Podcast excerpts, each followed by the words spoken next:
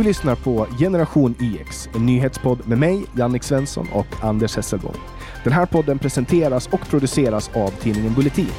Om du vill vara först med att höra nya avsnitt av Generation E X får du tillgång till dessa genom att bli pluskund på bulletin punkt nu. Då får du samtidigt tillgång till allt premiummaterial och alla Bulletins poddar före alla andra. Du kan ladda hem Bulletins app gratis och du hittar länkar i beskrivningen till det här avsnittet eller på vår hemsida w w w punkt genix punkt se. Ja, du lyssnar på Generation E X igen som vanligt med mig, Jannik Svensson och Anders Hesselbom. Och den här veckan så har vi ju som vanligt mycket saker som händer. Och jag tror att det kommer att bli ett lite kortare avsnitt eftersom världen utanför kallar. Men att vi skulle lämna er bakom kommer inte att hända. Hej Anders! Hej Jannik! Nej, och alltså det är ju lite frustrerande när vi lever som sagt i en sån händelserik värld. Men det är som du själv säger att världen den rullar på oavsett vad vi gör. Så vi får bara finna oss helt enkelt. Du Jannik! Berätta. Jag tror att jag har blivit bonde på riktigt. Alltså jag är ju inte lantbrukare eller något sånt där. Men jag bor ju ute på landet nu och jag har gjort verkligen böndernas frågor till mina frågor. Och jag, jag tror att det har att göra med att jag för första gången i mitt liv har fått liksom uppleva hur det är att känna och vara kamrat med sina grannar. Det har liksom aldrig hänt för. Och Närkes Allihanda har ju skrivit om problemen som bönderna har i Sverige. Och bland annat så pratar man om att skuldsättningen ökar och att vinsten minskar och alltihopa det där. Framförallt så är det ju energi som är problemet. Elen är dyr. Dieseln är dyr.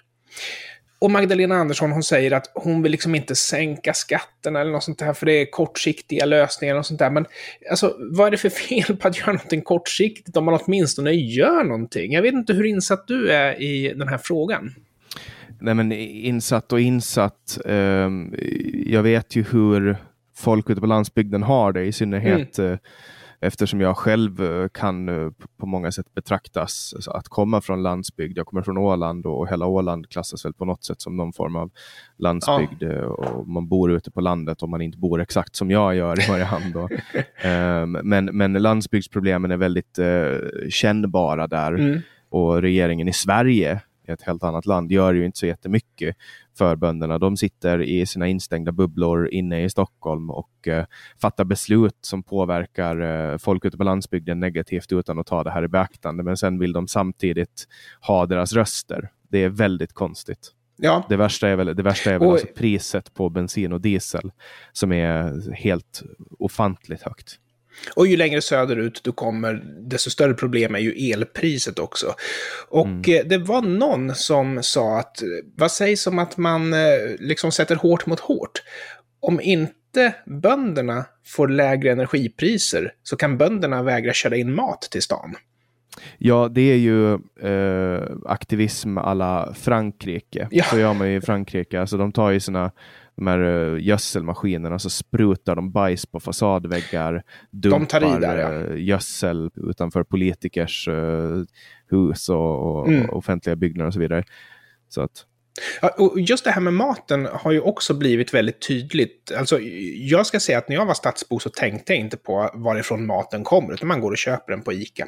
Men nu när jag bor här så ser man att man går till en granne för att köpa ägg direkt ifrån hönans rumpa. Man går till en annan granne för att köpa kött alldeles nyslaktat. Och häromdagen så fick jag en älgkalvslever för jaktlaget hade skjutit en älgkalv som de slaktade på min tomt då. Jag gick ut och pratade med dem och jag fick levern och ta dem. Så jag har ätit älgkalvslever här i ett par dagar i rad. Och det, alltså, man förstår inte hur bra man har det när man bor här. Men överskottet ska ju som sagt säljas till stadsborna. Men stadsborna verkar inte förstå. Och dieselpriset alltså. När det här programmet kommer ut så är väl det säkert uppe på tjugo kronor liter nu då. Ja, mm. Det är helt absurt. Ja, alltså när jag började köra moppe så kostar bensinen tror jag en tjugo, alltså euro. en tjugofyra eller något sånt. Och nu ligger den på liksom en åttio eller något liknande. Ja, nu... och diesel, man får ju mat av diesel rent effektivt. Alltså det är ju inte Ica som tillverkar maten utan de köper ju faktiskt in den. Ja, det kom ju ett förslag från en miljöpartist inför förra valrörelsen där de... det var någon så, miljöpartist som föreslog att man borde skicka mat hem i, i underjordiska tunnlar. eh, och det var ett kreativt förslag som säkert skulle vara jättebra, men någon ska ju bygga det där systemet också. Jag tror knappast att man bygger det med miljövänlig vindel.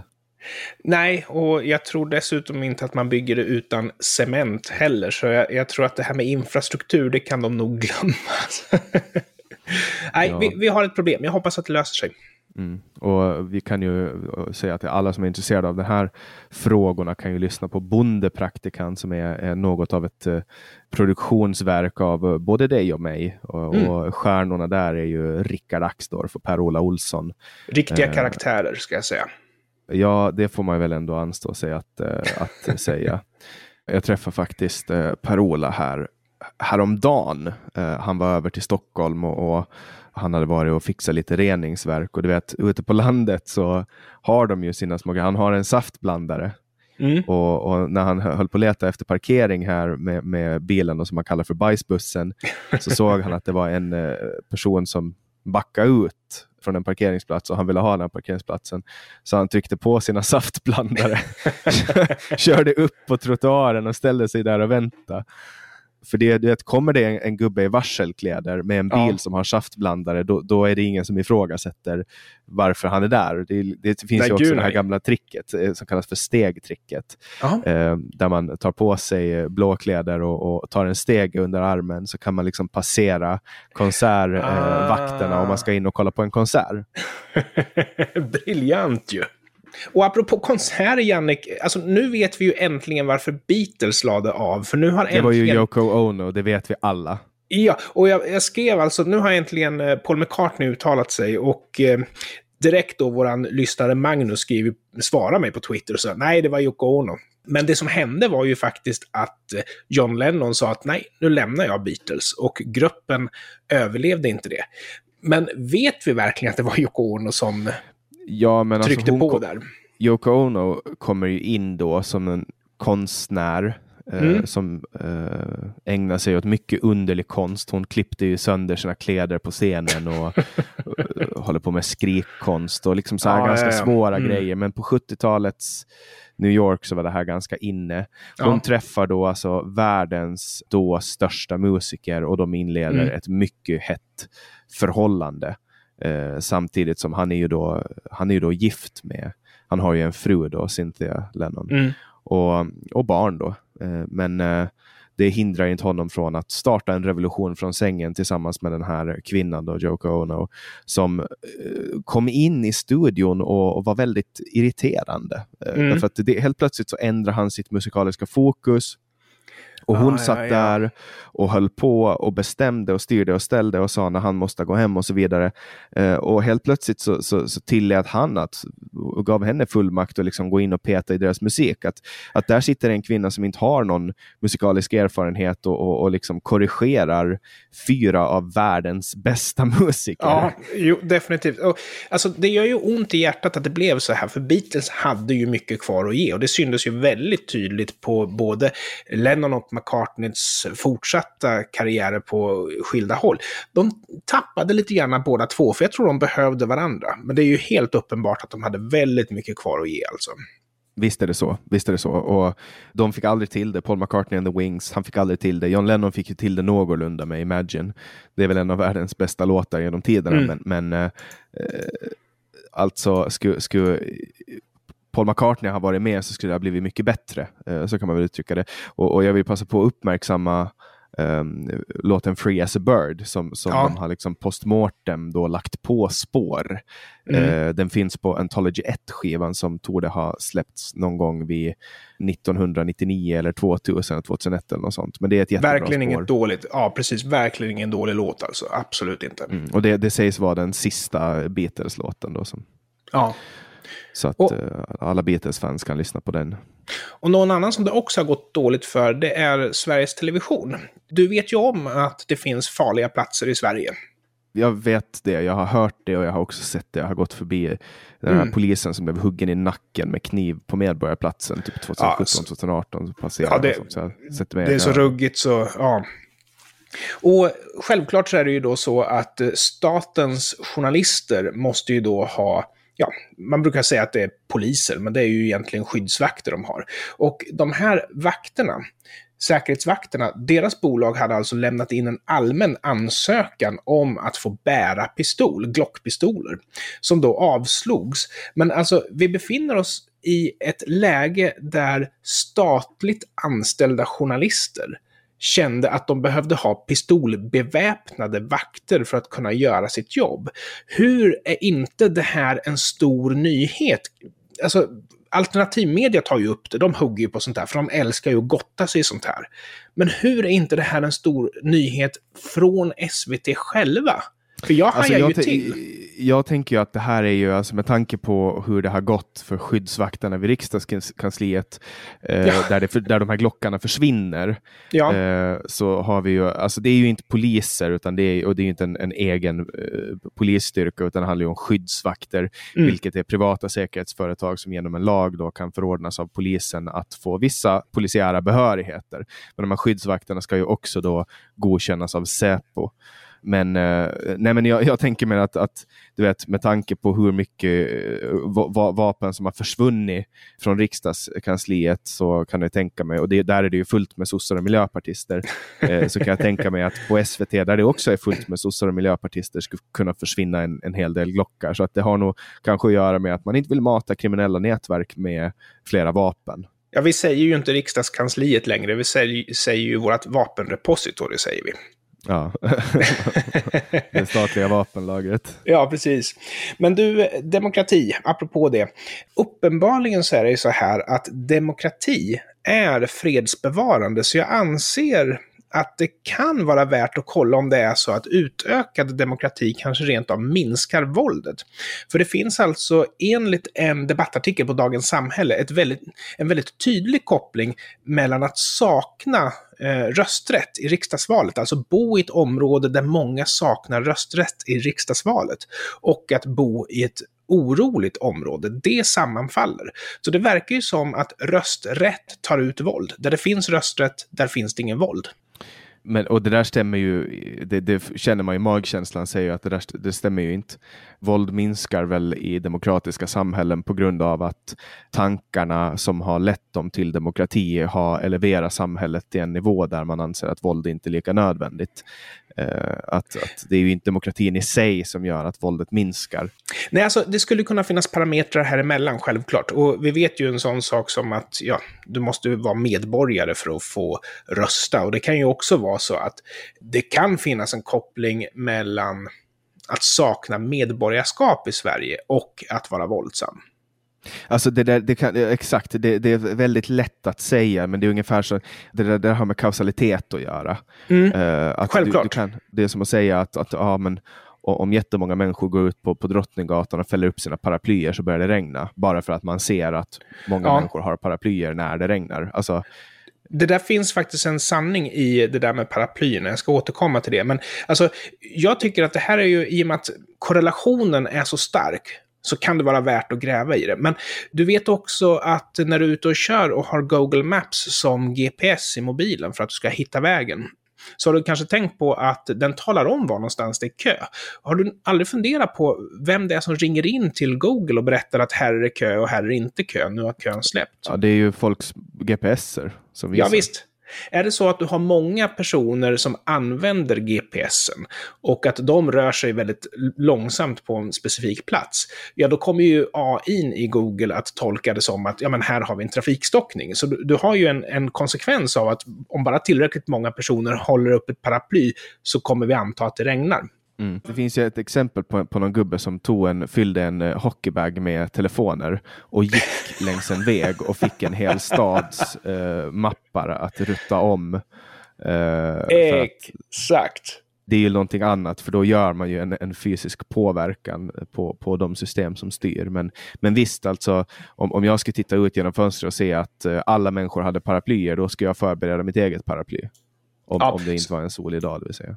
Exakt, exakt. Nej, men alltså, jag tycker att det där säger ju någonting om svårigheterna med huruvida en korrelation är kausal eller inte. Alltså, det är inte alltid helt enkelt att avgöra det. Men jag känner ju ändå att eftersom korrelationen mellan demokrati och fred är så stark, så tycker jag ändå att ge alla rösträtt kan vara ett experiment som jag tror att vi, vi kan eh, ta oss an. Och apropå att påverka saker och ting. Vi har ju vårt öppna dokument som vi vill påminna om, och det här är ju en sån här liten parentes i historien som vi bara ska nämna. vi har ju haft problem med att lösa frågan om slutförvaring av eh, gammalt kärnbränsle. Och eh, som av en händelse så var det en finsk universitetsstudent som skrev en uppsats om problemen med det här, som alltså viktades in när man skulle fatta beslut i Sverige. Och den viktades in mer än, enligt debattartikeln då, fyrtio års forskning. Så alltså, kom inte att säga att man inte kan påverka saker och ting. Rätt man på rätt plats som skriver rätt text kan få enorma konsekvenser, till och med utanför landsgränsen, eftersom det här var en finsk student. Om det är okej att jag går vidare apropå studenter, så var det en text som intresserade mig av den anledningen att den på något sätt bekräftar mina förutfattade meningar om dagens unga studenter. Och det här är alltså Anna-Karin Windhamn som skriver att kränkta aktiviststudenter hotar den akademiska friheten. Och det här är ju någonting som som jag känner väldigt starkt för, eftersom vi har haft den här diskussionen om förbjudna ord inom svenska akademiska kretsar då. Och det hon skriver här, det är att det började under ett pass på sexologprogrammet vid Malmö universitet. Momentet skulle avhandla sexuella stereotyper, och det skedde genom bilder på just stereotyper från olika delar av världen som visades då för studenterna. Och en liten grupp kände sig kränkta och anklagade sin lärare för rasism. Och det här slutade ju alltså med att resonemanget inte accepterades från varför de skulle utsättas för det här, och läraren blev anmäld. Vad hände med anmälan? Rektorerna ställde sig tack och lov på eh, lärarnas sida här, men alltså, det jag känner, det är ju kravet på förbjudna ord. Det här kommer alltså från personer som snart kommer vara ute i arbetslivet, som snart kanske till och med kommer vara makthavare. Och jag menar, vi kommer ju alltid tillbaka till det här med nittonhundraåttiofyra, men är inte det här en varningssignal? Det är en varningssignal, men den här har ringt de senaste tio åren eh, ja. och går att jämföras mycket med, med rädslan för satanism på nittiotalet i U S A. Ja, exakt, exakt. Men du, sen så blev ju jag kränkt också. Ja, hur, har jag kränkt dig eller? Nej, det var inte du, det var Stålmannen.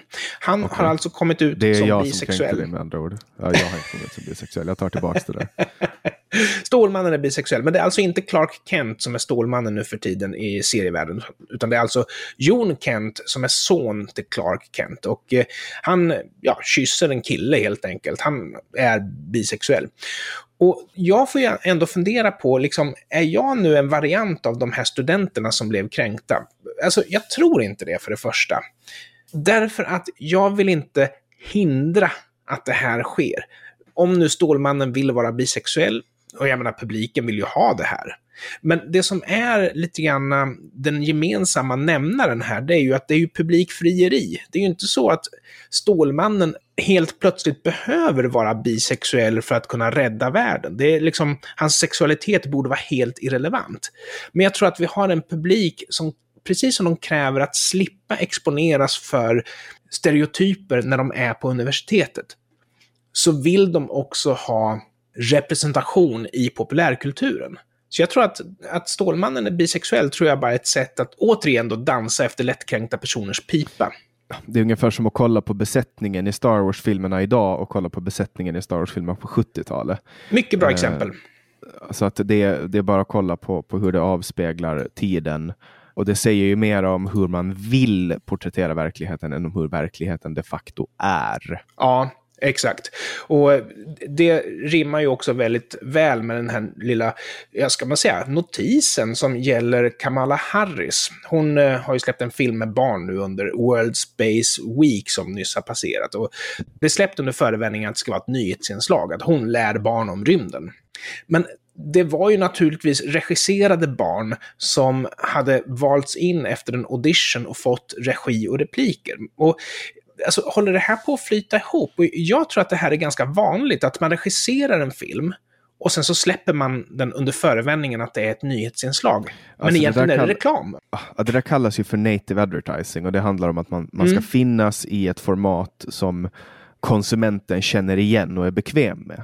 Ja. Uh, och, och så länge man markerar att det här är en, uh, en annons, då tycker jag det är helt okej. Okay. Uh, ja. För att det där handlar bara om att man ska få det att smälta in i omgivningen utan att bli ett störande moment. Ja, just det. Så, och jag har jobbat med native advertising och jag tycker att det är, det är fullständigt moraliskt korrekt att, att befinna sig i ett format som gör att, att människor inte stör sig. Man vill störa så lite som möjligt och ge ja. folk ett värde med reklam. Men sen får man ju under inga omständigheter lura någon till att det här är ett nyhetsinslag. Nej, och jag har tänkt på det där också. Vi har ju i landsortstidningen som jag läser, Närkes Allihanda, jag tror att det här förekommer hos flera. Det är ju till exempel tips om bra flygresor man kan göra till fina semestermål. Och det är ju inte så att det är landsortsjournalistik egentligen, utan det handlar väl om att det finns ekonomiska intressen som vill att vi ska köpa flygbiljetter till varmare breddgrader. Det är väl så enkelt liksom. Mm. Så är det. Och eh, som läget är nu så hoppas jag att ni lyssnare har överseende för att mitt uppdrag ha, ställer mycket stora krav på mig just nu och jag kommer tyvärr att behöva avsluta tidigt idag. Men jag kan berätta för er att jag håller på att jobba upp en vikariepool som ska kunna hoppa in och täcka upp för mig ifall det är så att det händer någonting oförutsett. Så att eh, håll till godo mina kära lyssnare. Och jag hoppas vi hörs igen nästa vecka. Jag tycker ändå att de här minuterna som vi fick ihop var väldigt trevliga, Anders. Det är skönt mm. på ett litet avbrott från dagen. Och det är alldeles utmärkt trevligt att uppdatera sig om veckans nyheter genom att lyssna på Generation E X. Tack så hemskt mycket. Tack Anders. Hej då.